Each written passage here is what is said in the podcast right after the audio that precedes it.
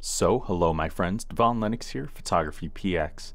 In today's video we will cover the main highlight features and do an overview of Sony's RX10 Mark III. Do know you can find timestamps and links in the description down below, as well as the pinned comment, and also know this is not a sponsored video. Let's get started. Initially released in the spring of 2016, Sony's RX-10 III is the official successor to the previously released RX-10 II, and at the time of release it was their flagship Cybershot digital stills camera. It's a compact super zoom bridge camera aimed at beginning photographers looking for a step up in image quality or existing shooters looking for a capable all-in-one platform and it's a camera that they design as a stepping stone to transition to their alpha mirrorless lineup, and one they aim to compete with Panasonic's FZ2500, Canon's SZ70, and Nikon's P900. It inherits the same 1-inch 20.1 megapixel stacked backside illuminated CMOS sensor and the Bionz X image processor as the predecessor, the backside illumination arrangement of the sensor increases the processing speed and light collection efficiency, which both help to improve the camera's image quality. And new for this model is an updated Zeiss Vario Sonnar lens. This lens now offers a 35mm equivalent zoom of 24 to 600mm with a variable aperture from f2.4 to 4.0. This increased focal length affords the camera a 25 times super zoom lens, up from only 8 times on the predecessor. Like the predecessor, the lens has a built-in stabilization system, which Sony calls Steady Shot, and the lens has a new focus hold button, which locks the focus in place and doubles as a customizable button. The camera also provides continuous shooting speeds of 14 frames per second without autofocus or 5 frames per second with continuous autofocus and tracking. And the buffer depth is excellent for the class at 30 raw images or 44 JPEGs. On the video front, it shoots 4K Ultra HD video up to 30 frames per second with a full pixel readout, and 1080p Full HD video up to 120 frames per second, and both to the XAVC-S, AVC HD, or MP4 formats with a maximum data rate of 100 megabits per second. And a nice bonus is the camera also records audio when shooting at 120 FPS, a rare addition for this class. Plus, it doesn't suffer from any signs of overheating whatsoever. It also obtains a good selection of advanced picture profiles, including Cine, Rec 709, and Sony's S-Log 2. Otherwise, it features the high frame rate HFR mode, zebras for clipping indication, a clean 4K via HDMI out, auto dual record, and proxy recording. Low light performance is good for the class. It has a native ISO range from ISO 100 to 12800, and users can expect usable images up to ISO 3200.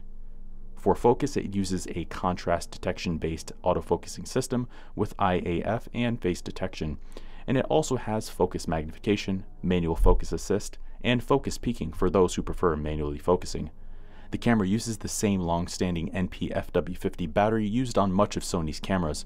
However, battery life is excellent for the class, and Sony rates the camera to deliver 420 shots per charge or 210 minutes of video recording. For displays, it has a 2.95 inch tilting TFT LCD with a resolution of 1.23 million dots. The display also articulates by about 107 degrees up, or down by 42 degrees, adding versatility to high or low angle shooting.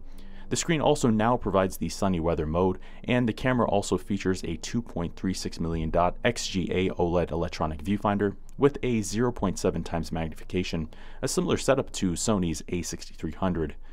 Physically, considering the camera's enormous zoom range, it remains surprisingly compact and easy to store for travel. Though at 1051 grams, it's not the lightest camera in this class. But if you factor in the number of lenses required to achieve its focal length on an interchangeable lens camera, it's quite a bargain. Its size affords it plenty of physical controls, and it also has a weather resistant construction.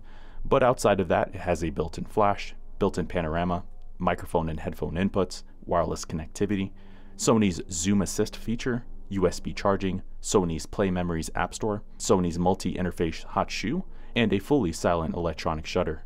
In the end, Sony's RX10 III is a camera geared towards convenience and practicality, and Sony's created a package that delivers arguably the best bridge camera to date, where nothing else achieves this level of versatility in a single package, And while it provides an easy to use platform for beginners, it's also doubly capable for manual shooters, be it stills or video.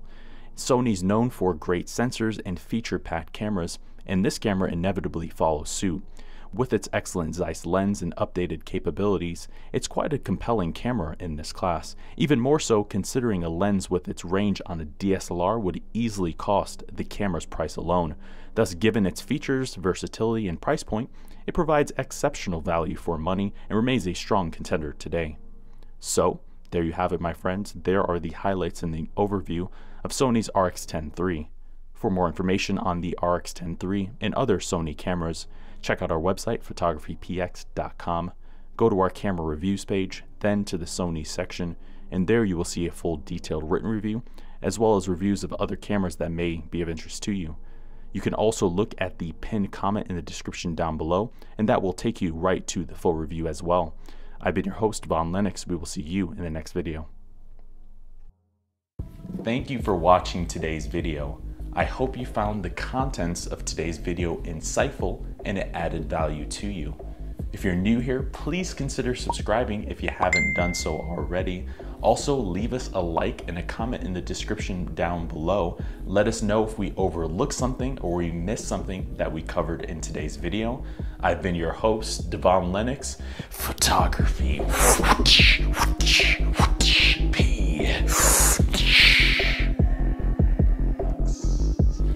P. com.